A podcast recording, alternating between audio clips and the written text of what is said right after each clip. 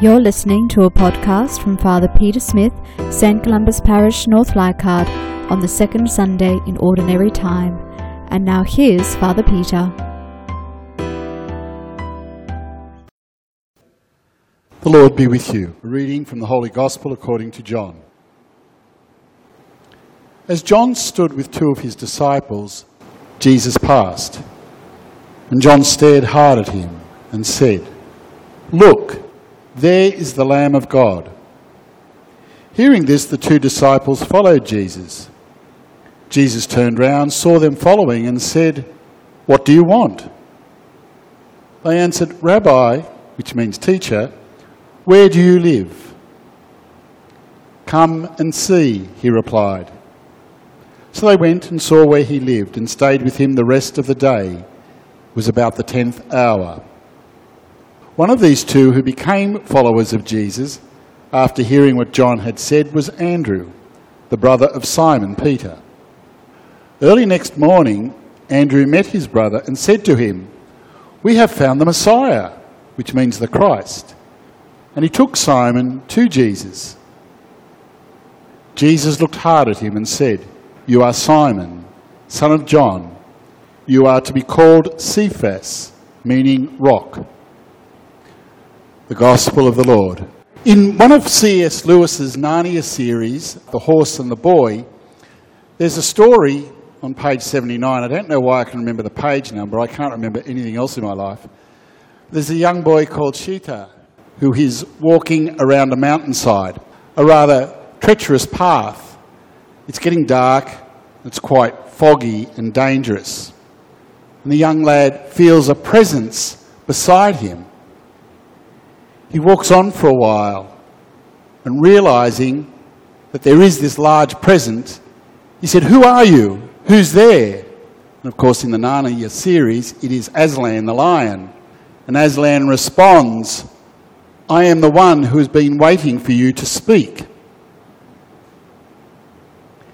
It's a little bit like today's first reading, isn't it? Where Samuel's lying there and he keeps hearing this voice, this call, and he gets up and responds thinking it's Elijah, but it's not. It's God calling him, but he feels that presence in his life. It's interesting in our world today, so often people have turned away from formal religion. We hear about it so often. The rise, every time there's a, a census in this country, the number of people who declare to be of no religion, to be atheist, or, more interestingly and more recently, parts of different spiritualist organisations. I don't bemoan that fact because I think life always has been the same. That we all feel this presence, like Shasta, who was looking for something in his life, who was looking for that presence to respond to. People find it in all sorts of different ways and don't always respond to it as being God, Jesus, the presence that is the spirituality that you and I believe in. And today's gospel is so interesting, isn't it? That these people want to know where Jesus lives. Where are you? Where do you live? And so there's that beautiful invitation that Jesus has for those disciples come and see. It could have almost been Aslan's response to that young lad, too. But I think it's the challenge and the invitation that you and I get tonight come and see the presence of Jesus in our lives. For so often, I think we can feel an, an emptiness, a longing, a desire. And sometimes it's really hard to nail and to name. And sometimes it's really hard to fill that void, even with the faith that we possess, even knowing as we do our own relationship with Jesus. Well, that's not unusual. That is indeed the history of all peoples. Recall those great words of St. Augustine that says, Our hearts are always restless until they rest in you. And so I think that restlessness that we can feel, that desire, that longing, that, that need, we need to be able to name it. But sometimes, like Samuel, we can appropriate it to other things in our life. If only, I don't know, relationships were going better.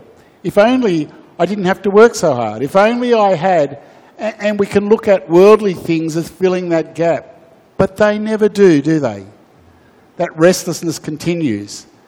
And so today, I think when we sense that, when we feel it, we hear those words, firstly, of the call of Samuel, and we identify it as God's call in our lives.